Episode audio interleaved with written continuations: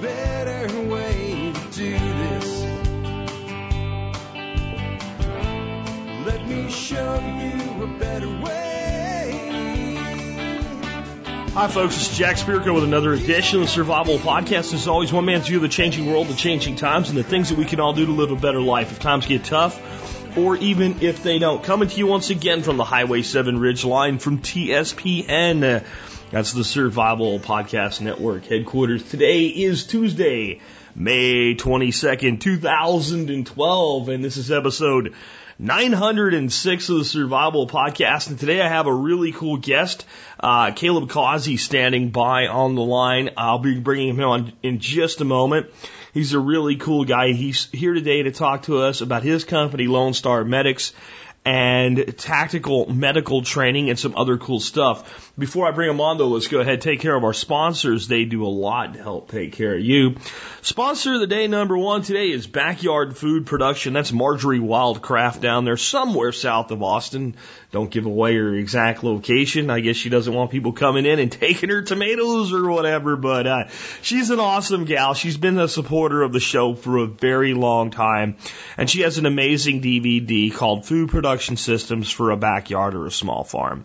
And if you get that, it'll help you turn your backyard into a food production machine so that you can feed yourself. Remember, folks, storage is finite, and the best quality food is the food that you've harvested or picked today. Check out our DVD, Food Production Systems for a Backyard or Small Farm at backyardfoodproduction.com.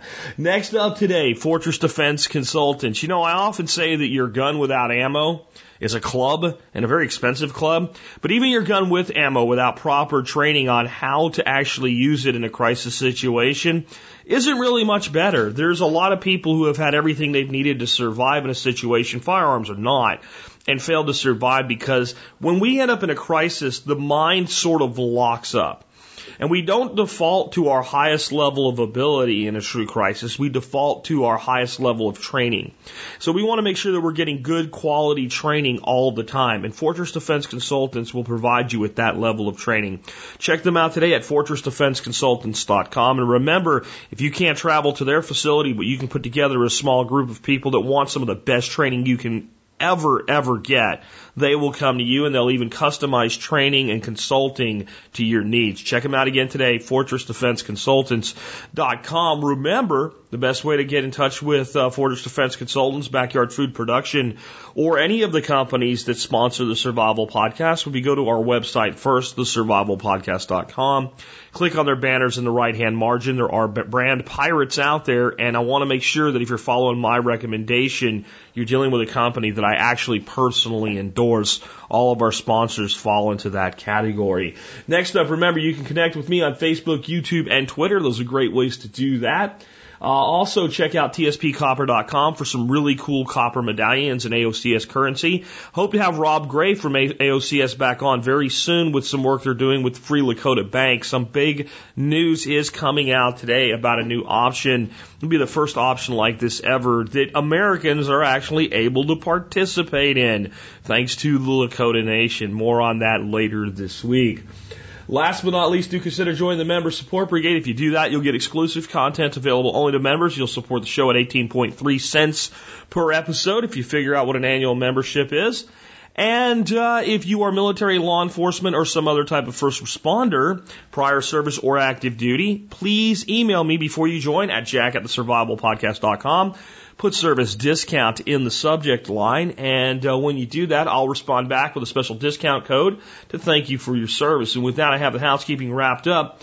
I want to now introduce Caleb Causey. He started his career riding around with MedStar Ambulance Services in Fort Worth, Texas, as part of the Boy Scouts of America Explorer program all the way back at the age of 16. After high school, he joined the United States Army as a combat medic. He's deployed to various locations of the Balkans, where he worked as a line medic with the 82nd Airborne and in, in the ER of the 212 MASH unit. He's especially enjoyed his duty as an OPFOR medic while stationed in Louisiana. After serving his country, Caleb joined the city of Benbrooks Fire Department and served there as a volunteer firefighter and emergency medical technician. Over the next several years, Caleb was involved with the department's rescue dive team and worked as a tactical medic with the local area SWAT team. Caleb has also worked with multiple private military and security companies as a medic and as an operator.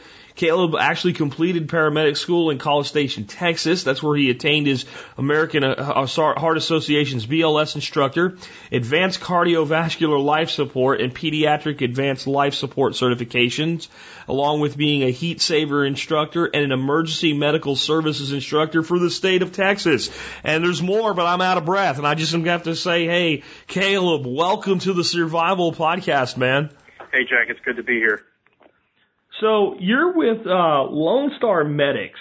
Can you start out just by telling us what that is? What's Lone Star Medics? Lone Star Medics is a field and, or excuse me, Lone Star Medics is a field and tactical medical training company. And basically, what that boils down to is, we're our goal is to. It's been told by us and other people to say, hey, well, we give you the tools to combat that feeling of helplessness when a friend or loved one is severely injured. So, I mean, how how are you guys different? You mentioned tactical there, so like, how are you different than like a first aid uh, class from like the Red Cross or American Heart Association, and and what do you mean by the tactical components? Who are your you know your students generally? That type of thing. Our students, were, I guess our target target audience really varies. Uh, when we say field medicine, uh, we mean that okay, basically what happens when your the field meaning anywhere except the ER lobby, the lobby of the ER. So if I get hurt on the side of the road or at the deer blind or out on the farm, that's what I would consider the field. So how does that change? We don't typically teach first aid uh, courses. Nothing against the American Heart of First Aid, or excuse me, American Red Cross. They're both phenomenal organizations, and we encourage everybody to hey, you need to go take their classes as well their classes cover some of the very, very basics, and they may be they're a little bit more elementary, if you will, compared to what the way we teach and the curriculum that we add to it. Our goal is not to teach people how to be the medics, but just hey, what do we do until the medics get there? Now, granted, we've got courses specifically for healthcare professionals, for your EMTs, paramedics, and uh, your PAs, doctors, RNs, and stuff. That's that's in both field and tactical medicine.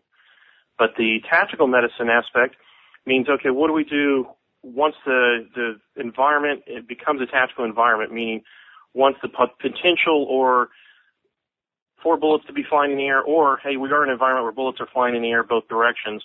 How does medicine change, and how do we start to do things a little bit different than we normally would at a typical car wreck scene? Okay, and I mean, so you have, I guess your your your students then that come take your courses run the gamut from somebody that might just be uh, a guy with a big farm and, and a ranch who wants to make sure that he can take care of people that he might have to wait a long time for response or take a long time to get them there to EMTs that are dealing with, you know, trauma on the road to uh, maybe preppers that want to make sure that they can uh, deal in like a collapsed medical situation. Absolutely. Absolutely. It's, uh, it's been interesting now that we've been around for about three years who all comes to our classes. We've had everybody from soccer moms to uh, guys working overseas in Iraq and Afghanistan to uh, even law enforcement to uh, you know, and people just want to be prepared to understand that hey, just because I call 911 doesn't mean that they're always going to make it there immediately. You know, uh, or maybe sometimes not at all. correct, correct, and it doesn't take a huge natural disaster to cause that. I mean, was it last year when we had the uh, the Super Bowl here in town? Uh, that we had all the ice and roll response times for ambulances ambulances got to drive on the same streets that you can't drive on to get to the hospital. So even a ice storm like that, shutting down a few major freeways, delays response times, which means now you're sitting there with your friend or loved one, your teammate, who's ha- who's had an accident, and now what do we do until they get here? So it may not be five to seven minutes; it may be a couple hours, or if you're up in the hills or some type of, uh, like you said, medical uh, collapse, then sure, then you know it may be there a couple days. Yeah, I remember at the same time that we had that ice storm there in the Dallas area, that there was uh, you know storms all across the country, and it was I think in Missouri or Illinois, there was a guy that was having heart problems, and they just basically said we can't get to your house. You need or somebody needs to drag you or carry you or whatever about 50 yards, and that's as close as we can get And basically, the guy's response and the family's response was, hell no. You come to us because we said so and we're taxpayers. And the dude died. Um, and they probably could have gotten to help. And I think there is a mentality that, like, you know, people think like they expect it, like I paid for it, but, you know, you could pay for a pizza, but if I'm out of dough, I can't make you one. Right, right. So, um, one of the big questions I get from people all the time what should I put in my my my bug out vehicle kit for medical supplies? What should I have if I go hiking? What should I have in my home? You know, what what should be in my big med kit, my small med kit? So what are some of the things that you think people should make sure that they definitely have on hand to deal with situations like this? And maybe some of the things that people generally don't even think about. Well, it's funny. We get the same questions from from our students as well. That's probably the number one question about kit selection, what works, what doesn't. Uh, one of the things that we try to, you know, um, express and try to really pound into our students' head is, hey, we're giving you the, the knowledge. You know, we'll teach you how to control bleeding. Um, and here's some, yeah, here's some tools in the toolbox that make that job easier. But we always have a saying in, uh, in emergency medicine that we treat our patient, not our equipment. Meaning don't rely too heavy upon equipment, just rely upon your, your, your smarts, if you will, and your, you know, common sense and your training, resort back to your training. Okay, yeah, we do need to create a tourniquet. Um, granted, let's do we have a tourniquet here? No. Okay, well, let's make an improvised one. And without some proper training on that, again, the training tool and the tool in your toolbox is, hey, my training and my capability of pulling that knowledge of how to create those. Now, granted, if in a typical first aid kit, absolutely the first thing I always look at for traumatic injuries is a tourniquet. Um, they are not some mythical, oh, last resort type of deal. Uh, that used to be the training of it, sure. But the tourniquet first thing I usually look at, and people always ask, well, where do we get these things? And I, I will tell people this to this day. There's not a prefabricated kit on the market today that works 110% of the time. Uh, there's, and that includes some of the ones that we've just started ta- uh, producing and trying to build. That being said, every scenario or environment that you're working in or you're living in is different from the other. Um, and there's what we call different types of medicine. Well, if you're someone that works in a cubicle all day, well, then you probably don't need a uh, what the military nomenclature, the individual first aid kit or an IFAK. Well, that an IFAK pouch is designed to be worn on some type of body armor, MOLLE attached chest rig. Well, if you're working in a cubicle and depending what company you work for, you're probably not going to be wearing body armor um, you may need something to just a shoulder bag or something else, uh, that ankle wrap or something uh, that'll hold that stuff. So a tourniquet usually first. Uh, then I'd look at some type of pressure dressings, and then maybe a hemostatic agent like your QuikClot combat gauze or your Celox, those type of things. Um, a lot of people sit there and think, oh, I've got a package of QuikClot from uh, the local sporting goods store, and I'll throw that in my glove compartment, and I don't need anything else. And it's that's not exactly the mentality we want to have on our students. It's, those hemostatic agents are actually probably your second or third tier um, piece of equipment. Um, but then there's probably another dozen or so pieces of kit or uh, medical equipment that you could put into a first aid kit, again, depending on your environment. So it really will vary from uh, bad day in Baghdad to, hey, I'm out here at the, the deer blind up in my to, hey, I'm out on the ranch to, hey, I want to prepare prepared for something in the vehicles or at the house uh, for a bug out bag. Obviously, bug out bag, you're wanting something lightweight and you can move with. Um, but then if it's, hey, we're going we're going to be in a vehicle, then sure, maybe we can stack it up to a chest or something instead of a, uh, a, a go bag. So what are some of the things that like, okay, obviously tourniquet, uh, hemostatic agents, pressure dressings. Like I always recommend the Israeli battle dressing. I think that's probably one of the best ones there is. Um, but maybe some other things that, that that genuinely save lives when you have them on hand because there's things that happen where if I don't have, uh, you know, if I if I scrape my elbow and it hurts and it's bleeding, I'm not going to bleed to death from a, an elbow scrape. Sure, it'd be great if I could get it cleaned out and not get an infection or whatever, but sooner or later I'm going to get back to where I can take care of it but there are certain things that, that are generally the things that that take lives if they're not addressed immediately. And if we're waiting for responders, we may not be able to wait that long. What are some of the things that you've seen like that that, that are you know potentially you know lead to death without proper treatment or or supplies? Well, usually, if uh, there's two types of, uh, I guess, emergency medicine. There's your penetrating trauma and or penetrating and blunt trauma, and then the second one makes that breaks it down the trauma side of the house, and then there's the medical emergencies, stuff like your diabetic emergencies or your seizures, um, stroke, and that sort of stuff. On the trauma side, whether it's uh, usually now, granted, blunt trauma being one of the largest killers in America, we're talking about car wrecks just by sheer population of vehicles. Okay, um, heart attack being number one. Well, okay, if we're going to fix heart attack, well then we need to carry on an automated external defibrillator. Well, those things can run up to about fifteen hundred dollars a piece, uh, depending. And yes, it would be a great world if we could all drive around with those in the trunk of our cars. Life would be great. Not everybody's got fifteen hundred dollars to to swing like that. But a uh, a good kit that you could keep to, for the penetrating trauma, if you're bleeding outside your body or outside the skin, not internal bleeding, um, would be first your tourniquets. Uh, we recommend uh, the two types of, of commercially made tourniquets out there that actually work, do their job, and are actually applied self aid and buddy aid easily with one hand or by yourself. One is a soft T wide, and the other one is the uh, CAT tourniquet. Um, those two the only two tourniquets we'll actually show our students in our classes, and we'll have another couple other handful of their tourniquets out there but those are so far from what we've done on our homework and research to find out that, hey, this is what's working, uh, whether it be in the military aspect, even on the uh, civilian EMS side, what are people using? But it's uh, evidence-based medicine. It's not just this theory that, hey, this is the coolest and jazziest, latest bell and whistle out there. These things work. Uh, we're big proponents and big pushers about the Assault T-Wide from Tactical Medical Solutions. Uh, it's a phenomenal tool. The Combat Application Tourniquet from uh, North American Rescue just as good. They both each have pros and cons. Uh, thing about tourniquets, we always tell people, well, they go on your arms and legs. How many arms and legs do you have? I mean, you got two of each, okay. Um, so why carry one tourniquet? You might want to think about getting two, just for that reason. Uh, but besides the tourniquet, uh, I would say a good pressure dressing, something like the Israeli dressing. Um, that's one of the, we've got a handful of those. That one, and then the uh, OLAES uh, pressure dressing as well from TacMed Solutions.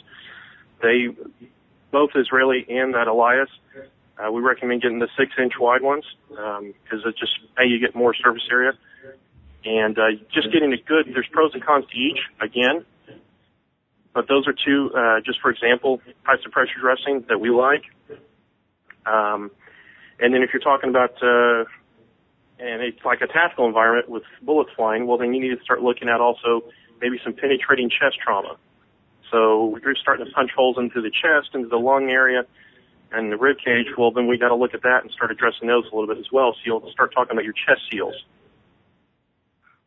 Yeah, definitely. And I'd say even in other environments, I know of one construction accident where a guy fell off. Uh, he was only about 10 feet in the air, but he fell and he, he had his chest penetrated with a piece of rebar sticking up out of the ground. And it doesn't matter what it is, you got a hole in your lungs, you got a problem. Absolutely. Yeah, that, that can make a bad day go even worse real quick. Um, so it doesn't always have to be that, you know, everybody wants to learn, uh, how, how do we start the chest and do, and identify and treat tension pneumothorax. Uh, that's, that's kind of simple. It's, the hard part's getting to the patient, you know, just like you talked about the gentleman that, uh, didn't make it because EMS couldn't get to him well, if those people could have maybe had a, I'm not blaming one person or the other, um, but an option is to be, hey, maybe the medics or the family could have said, hey, well, we need these drags and carries, manual drags and carries, or these, uh, how to improvise a litter. We can take them 50 yards. Yeah. To the meet the ambulance crew. Just a thought. I mean, with snow on the ground, any type of a, a drag device would have been very, very effective in getting this guy because they were literally sitting there going, we're here. We want to help you we we can't get the vehicle in, and I don't know. And the big conflict was, well, should they have walked in? And you know, what they were saying is, the, you're not the only one out there that needs help right now. You know, and and and so I don't know. A, a freaking kid's sled probably would have saved this guy's life.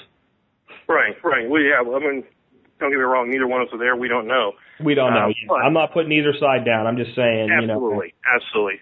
But uh, no, just the drags and carries. We we kind of chuckle at our students sometimes when halfway through some of these scenarios they thought, hey, well, it's kind of real cool and sexy to learn about the sexy stuff like how to use this needle for needle decompression and the chest injuries and all this. But then the very base, the, the first things we teach people is scene safety, obviously, and then going to drags and carries and what kind of how to make improvised litters and make stuff work with some of the rescue rigging stuff.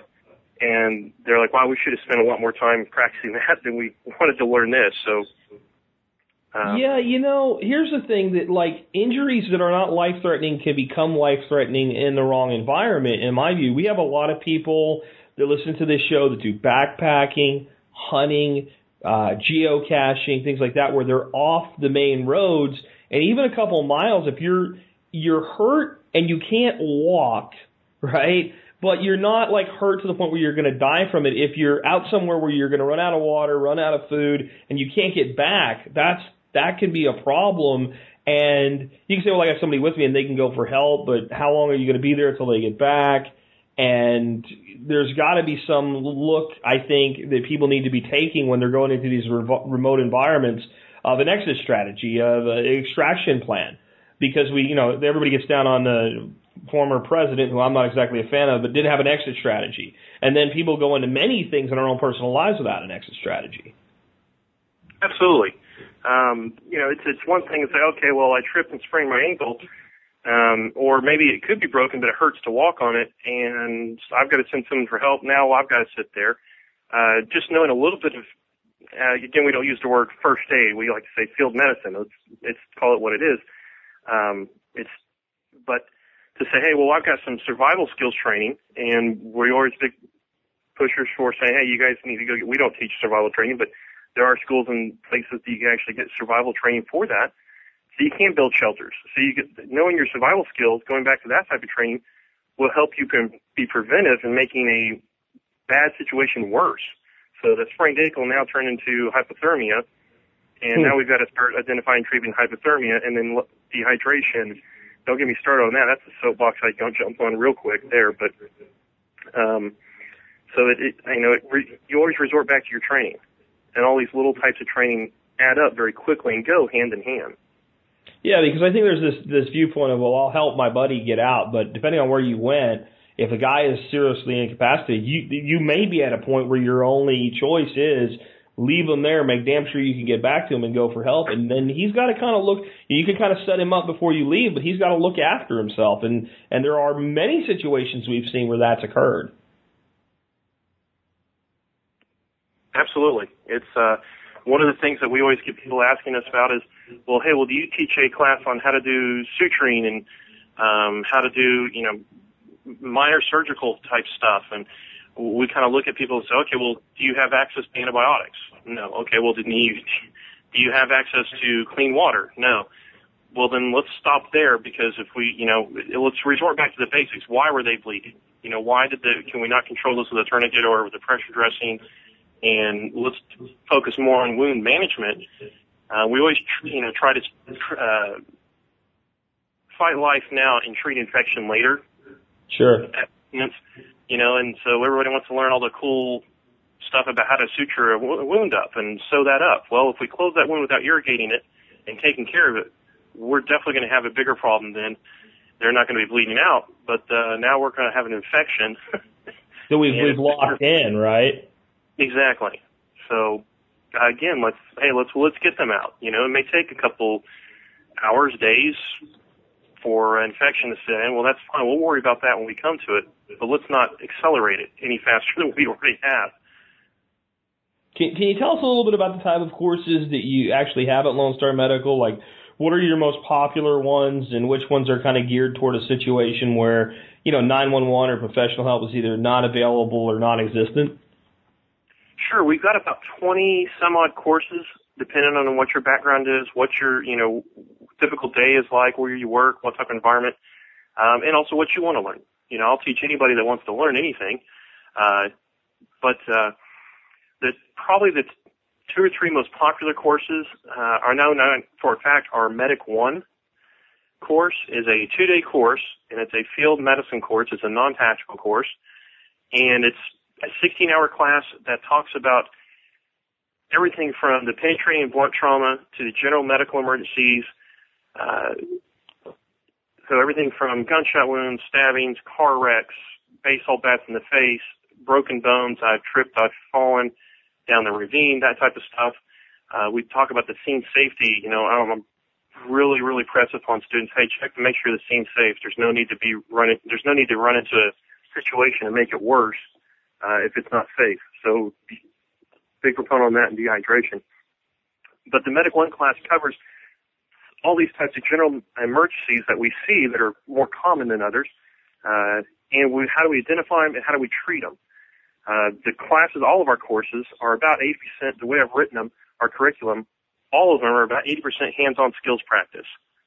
So there's not a lot of me sitting up in front of the classroom with the PowerPoint and lecturing for two days. Um, in fact, I think our total PowerPoint presentation for all 20 something classes is about nine seconds long, uh, including three videos. So there's definitely no death by PowerPoint. It's get up out of your chairs because I've never put a tourniquet on somebody sitting in a chair uh, get outside or get out in the hallway, get in the cars, go get in a ditch, wherever we're having to have class, because that's where it's going to happen. And we're really big proponents on, we really try to focus on, hey, we train as we fight, fight as we train.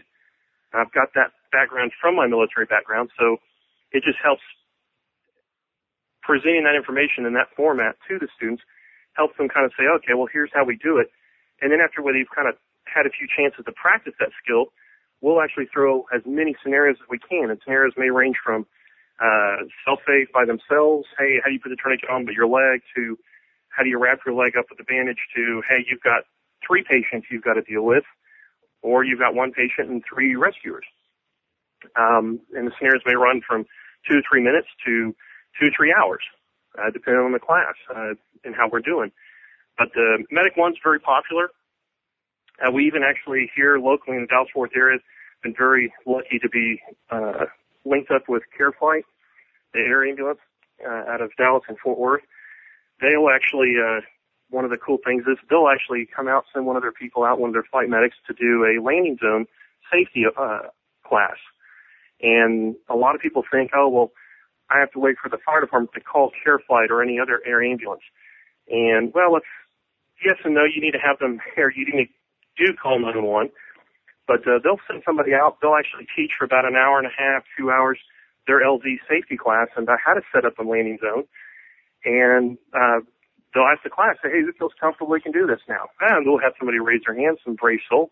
Good, walk outside, call this number on my cell phone, tell them who you are, and you need to send them an aircraft. And it's already pre-planned, obviously. And they will actually fly out a helicopter, and you'll give the students there along with the uh, the instructor will give hand and arm signals to the aircraft and will land them. They'll shut down. Everybody gets out and kind of takes photos and looks around and he goes over more of the safety procedures. And the cool thing about that is, well, if you happen to be uh, EMS or any public safety, uh, police department, fire, EMS, you get some free CE hours, CE hours out of it as well.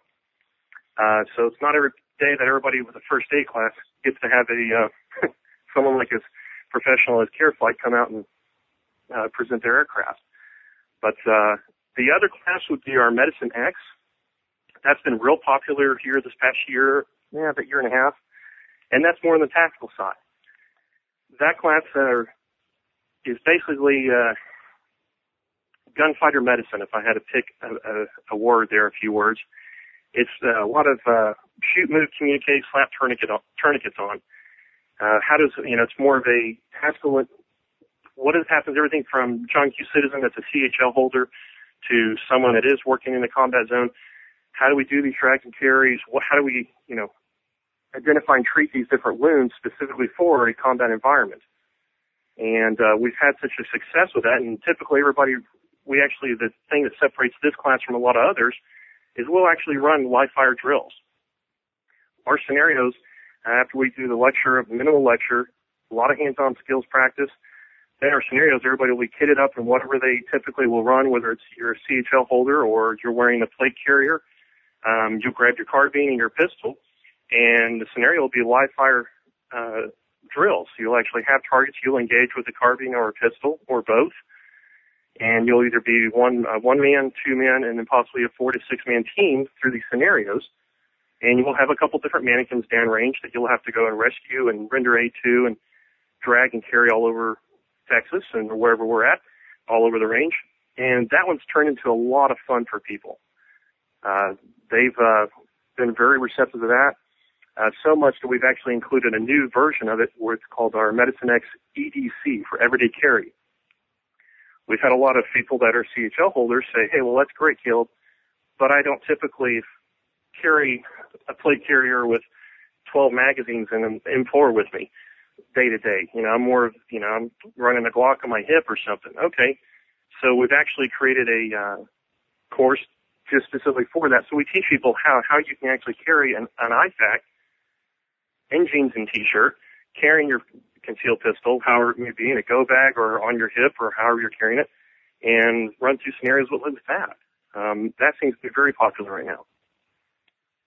That's cool because I mean my thing is has always been if you're going to carry the ability to take a life, you should also try to bring along with you the ability to save a life. And if you're ever in a, a shooting situation, um, people say, "Well, hell with the bad guy," and I think that's a little short-sighted because there's a, a duty to try to save life. But my other scenario is why would why did you have to shoot that person? And unfortunately, one of the biggest reasons could be in our modern society is because they were shooting other people. Uh, and, and certainly in that situation, I'm going to give priority to those victims over the guy that I had to take out. But the same guy that's the one that's prepared to defend others needs to be also, in my view, prepared to help try to save others that have already been injured. Exactly, exactly. Um, the, there's a, the way the emergency medical services in America works is that there's uh, the ambulance. Just because you call 911 and you say I need an ambulance, there's been a shooting or any type of uh, violent altercation or anything like that, the ambulance and the fire department is going to stage down the street. They'll be 10 blocks away or two blocks away, whatever the case may be, whatever they feel like is necessary before they come running into that scene or to that um, environment. Well, if it's, uh, for example, you, you spoke of an active shooter scenario. So we're at uh, some big shopping supercenter and there's an there's a shooting that took place. Well, then on average, uh, if I, I'll have to double look, um, and see. But I want to say I was reading somewhere from a paramedic in Virginia or somewhere back east that did a study saying that the average response time to get severely injured people out of that hot zone or that contained area to the medics or the medics into into the hot zone or that contained area to render aid was anywhere from two and a half to three hours. Now that's including some of the international uh, active shooters as well. Yeah, it, it makes uh, me think of like Columbine when that one girl was shot and and basically in a window calling for help and just basically threw herself out a window and it wasn't like a lot of paramedics run up, ran up immediately to, to render aid. No, um, they're not because they're they're They're going to get shot too, is what they're afraid of. Exactly, and so no no ambulance crew, no paramedic or EMT is going to do that. Um, sure, we're there to help, but we're going to we can't help anybody if the if the shooting's still going on. But the police have to arrive. They have to contain the situation, neutralize any and all threats, and still do their searches to look for more threats. That could take a lot longer than people think. Meantime, you're sitting there with uh, your buddy sitting there bleeding out. Um, one, because you don't either have training, or two, you don't have uh, the kit with you. Um, I'm not saying everybody needs to roll around, you know, their their grocery store carrying an ambulance in their back pocket. No, that's not what I'm saying. But uh, you do, you know, back to that, what I said originally said was having a little bit of training and information and that knowledge of, okay, the, the shooting's done, the threat's been neutralized, now I can render aid to people. Um, and we still teach that, you know, that's the Medicine X class. But we don't teach you how to run three to five second rushes between cover and concealment trying to save lives first. It's no, neutralize threat. That's saving people. Stopping, stopping the device, whether it's a ninja with the chainsaw to hey, it's uh, just a you know bad guys doing bad things to okay, uh, you need to neutralize that threat first. Um, now I'm not, of course, telling people hey, I expect people to go run towards the gunfire.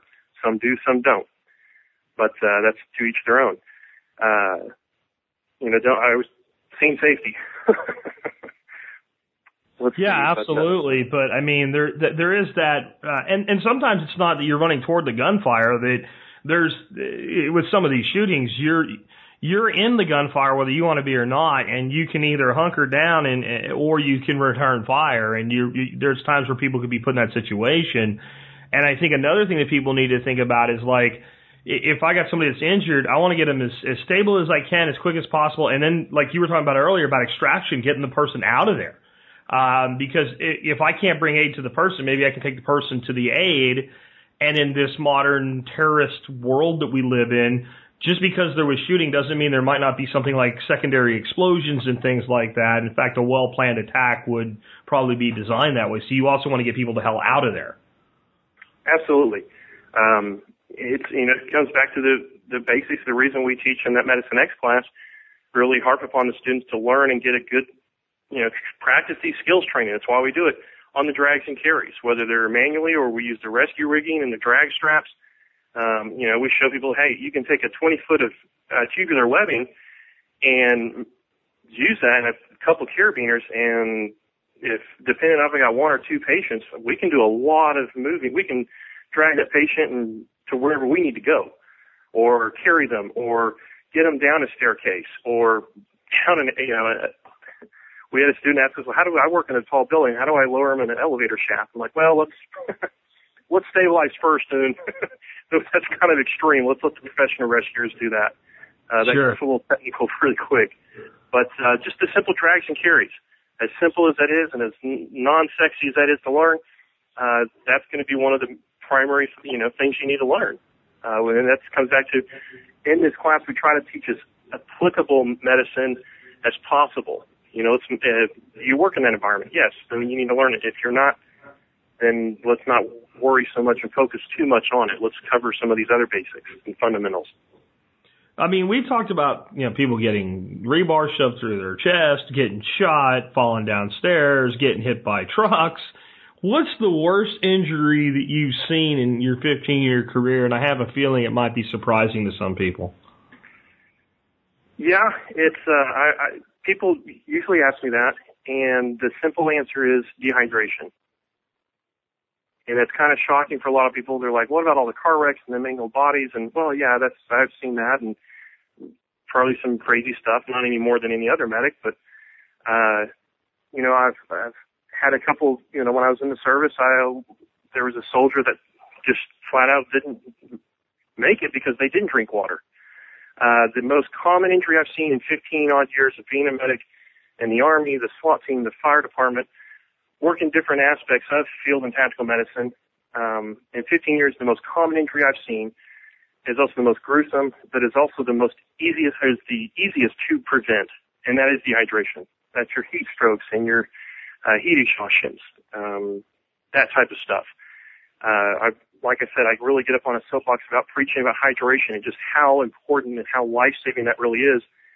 Uh, and people don't realize that. They come to our classes in our student info packet. I tell them, start classes Saturday and Sunday. If you haven't started Wednesday, you need to start drinking water.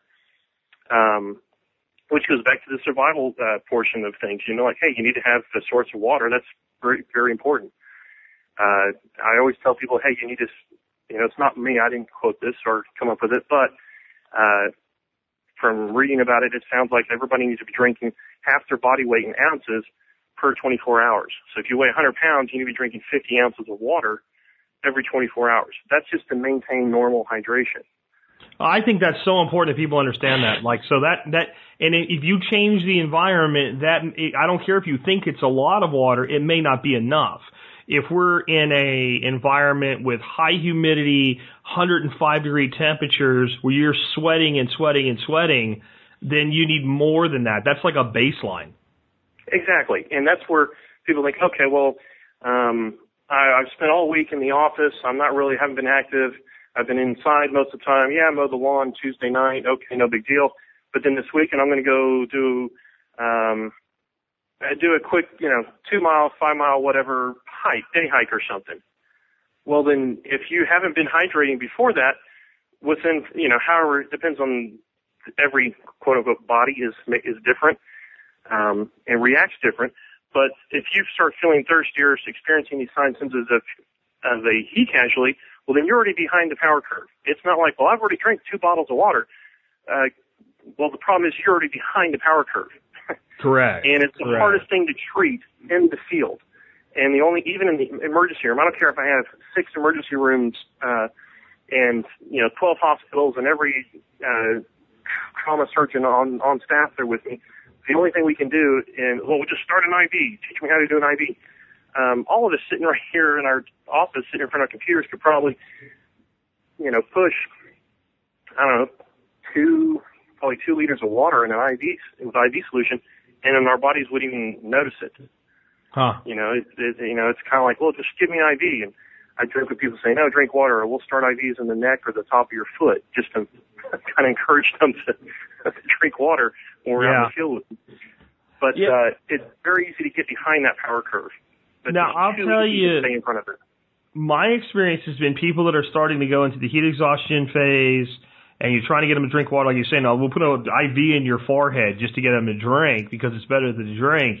That a lot of times they have trouble drinking, and one of the things we've experienced with people in that state is if you give them something with a straw, they're better able to drink. And to me, that goes in your med kit as straws, and it's it's something that I've learned from personal experience.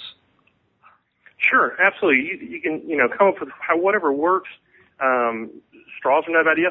Uh, with kits, I, I always caution people, hey, well, there's your immediate life-threatening kits, and then there's your boo-boo kits. And there's no need to combine the two together, uh, or to, you know, I've seen it a dozen times on the shooting range and there's on a shooter's bag where they have their immediate life-threatening kits like their IFAK, and you open it up and the first thing that falls out is Band-Aids. Or some first aid crate ointment or something, and I'm laughing. I'm like, "Where's your tourniquet?" And they say, "Oh, it's in the wrapper, buried in the bottom of my, you know, bag or something underneath uh, the staple gun." And I'm like, "Really?" Yeah. Okay. Even if you had the- band-aids in there, don't you think you could, it's better to dig for the band-aid than dig for the tourniquet or the, the, the, the QuikClot or, or something like that, you know? Cause like the band-aid is like, like you said, it's a boo-boo. Like we'll get to it when we get to it, but if you actually need a tourniquet, you need it now, not, Exactly. not, not later. Exactly. Um, so we, you know, even in our classes, we do talk about kit selection. We, the cool thing about some, what our students have really thought was really cool about our classes is we provide the students with all the different, uh, or not all of them, it's impossible. There's billions of different manufacturers, but a lot of the major manufacturers' equipment and products to you so that we use a student before you go and spend a lot of money on these kits and equipment. You can kind of play with them, see what you like and don't like, hear our thoughts and opinions on them, and get to apply them in these scenarios and these skills practice to find out, oh yeah, that uh, that tourniquet doesn't work. I couldn't get it to work one-handed, or I couldn't get it to to work both-handed. Um, I've seen, I've, so we we try to, I don't want to word that. We try to uh, give as much of the products and let the students make that decision and get trained with a lot of different products, so that way they can make that decision when they go and purchase it. Uh, but with dehydration, absolutely, you've got to stay in front of it the the only way to treat dehydration is is time and water, and Yeah. and that's it. So if they're back to our five five mile hike day hike, and we're already kind of cramping up, or we're nauseous, have a headache, um, and that's just the early stages, or that's that's a it's kind of a um, that's not immediate. That's that's that can get life threatening very very quickly. Yeah, and I mean the danger to me is when like okay, if we're gonna f- hike five miles and we're two and a half miles in, um, that means we're two and a half miles to get back out. And at that point, if you're in that that scenario, it's it, it's a it's a really bad scenario. I remember when I was in airborne school that there were certain things. We had these helmets with uh, numbers on them, so they just called you by a number. But then there were like things they wrote on people's helmets to identify that they were had certain risks, and one was bee sting, uh, which I wish, you know, the poor guys that had bee allergies, it would have been nice if they would have put B, but instead they put BS on their helmets. Um, but then the other one was H, and H was for people that had a heat injury. And the reasoning was that if a person had already experienced a heat injury, they were more likely to experience another one than somebody that hadn't. Absolutely, and not only experience it again, but it's going to hit them ten times faster and harder. So when they do start having outcasts, have the, the tummy aches, or um, I'm kind of nauseous, I'm throwing up, or um, I just generalized weakness, then guess what? If, if typically, then they've been a heat casualty before. I mean, all of us have lived in the Southwest at least one summer. I promise you, we've all been a heat casualty. Sure, sure. it just we've all- we've all been there. Uh, so that being said, well, okay, it's going to hit you ten times harder, and once it has, you're done for the day. Um, whether we've been out with our friends doing a hike or on the range or something, and I come across people that are already showing signs and symptoms, they're done for the next two, three days. Um, I, you know, uh, when students, if they're not properly hydrated, even in our simple classes, and we're not that physical about it, you know, we're, you know, we'll work with people's Sure. limitations and abilities.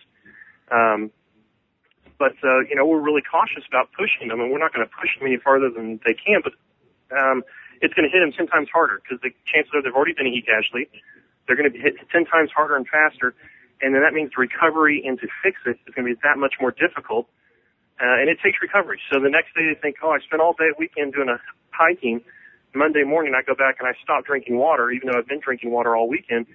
Your body's going to take two or three more days to recover from that, uh, from that using up all that, that fluid in that liquid. I, I know you still is have to hydrate after the event. Yeah, I know this is a soapbox injur uh, issue with you, and it is for me too. That's why I'm sticking with it for a while. And I mean, I'd like to point out one of the things you said there that, that people don't take in passing is once somebody's had this experience before, simple fatigue is an indicator that you're headed for it again when you're in any type of an environment. And my other thing is, if you want to know what your primary preventative medical kit could be for you, I believe CamelBaks save lives.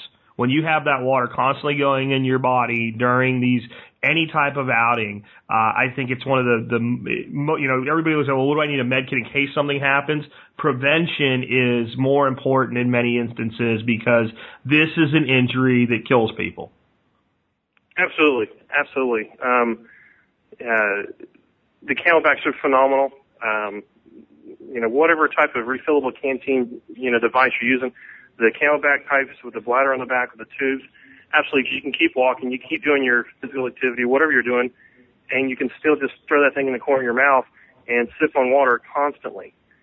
Uh, You know, and you drink more. I have the mule. It's got a three liter bladder, and I'll be out working in the garden, and next thing I know, it's drained. And I think there was no way I would have drank three liters of water with a bottle.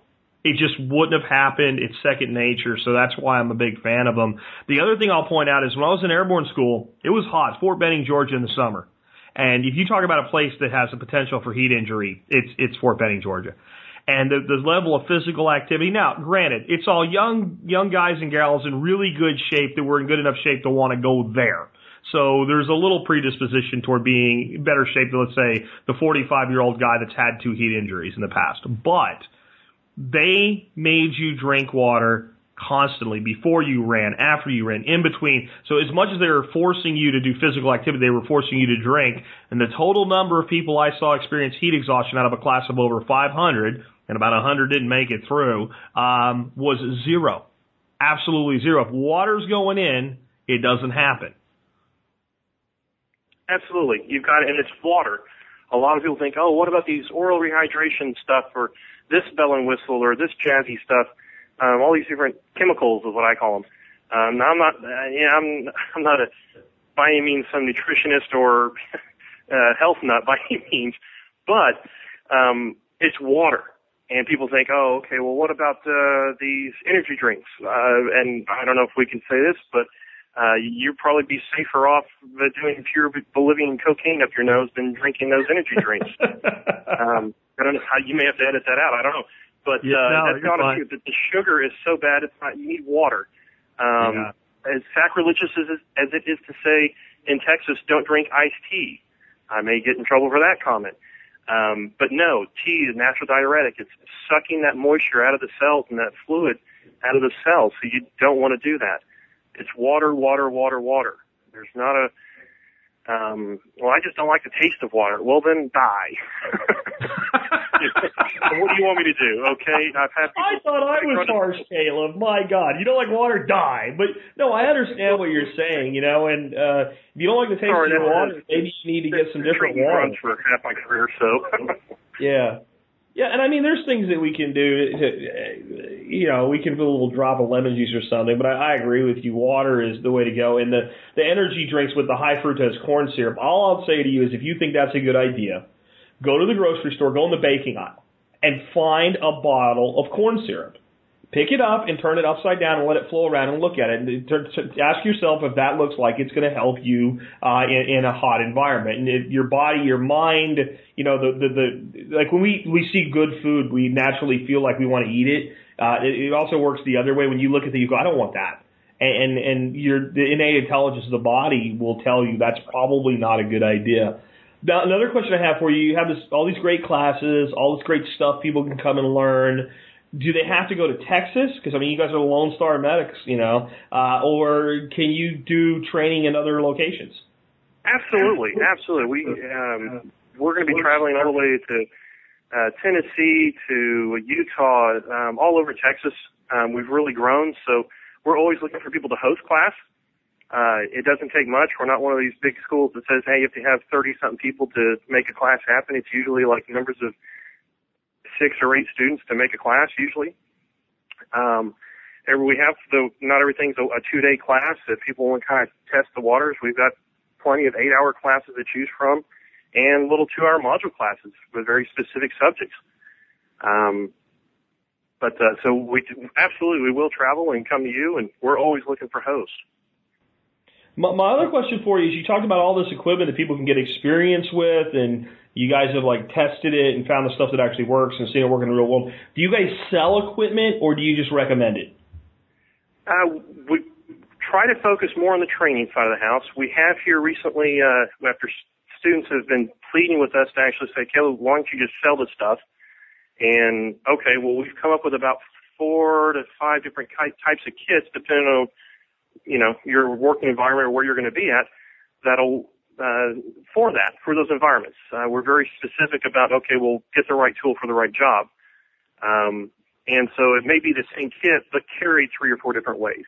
So of those four or five kits, it may be the same contents, but different ones. So yes, we do have stuff for guys running uh, something off their chest rigs and body armors in a tactical environment to uh, ham and jeans and a t-shirt uh, with a uh, an ankle holster type deal. It sounds kind of funny to um, even the, the fan pack, we've got a modular man bag from Mars Tactical that we've been running an IFAK out of when we go to the range or just walk around town. And I've worn that under my shirt, under a t-shirt and jeans, and no one knows it's there. It's not this big, whole, huge, bulky thing.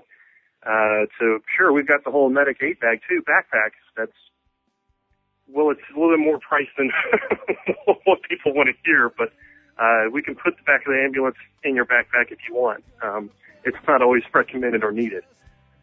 Awesome. And do you guys have a website where people can learn more about you and take your courses and all that good stuff?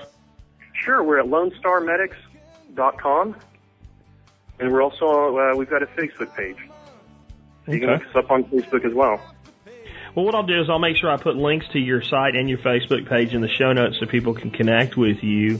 And uh, I'd like to thank you for being on the air today. And I'd like to thank you for getting on your soapbox about dehydration because to me, it is one of the number one uh, injury threats to people. And we're going into the time of year where it gets really bad, and especially in the South. Yeah, it uh, looks like we're going to be for a hot one this summer. Uh, this summer, excuse me. I need to drink some more water. See, it's already affecting me on being nervous on the radio. So. well, we, we did appreciate you being here with us today, uh, Caleb. Uh, uh, thanks for being on the air with us. Sure. You guys have a good one. And um, and with that, folks, this has been Jack Spirko today, along with uh, Caleb Causey, helping you figure out how to live that better life if times get tough, or even if they don't.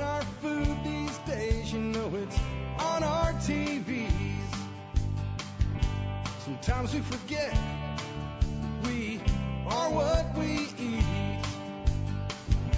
I don't know the answer. It's like there's nothing I can do.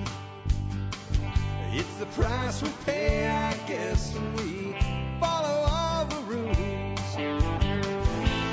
There's a better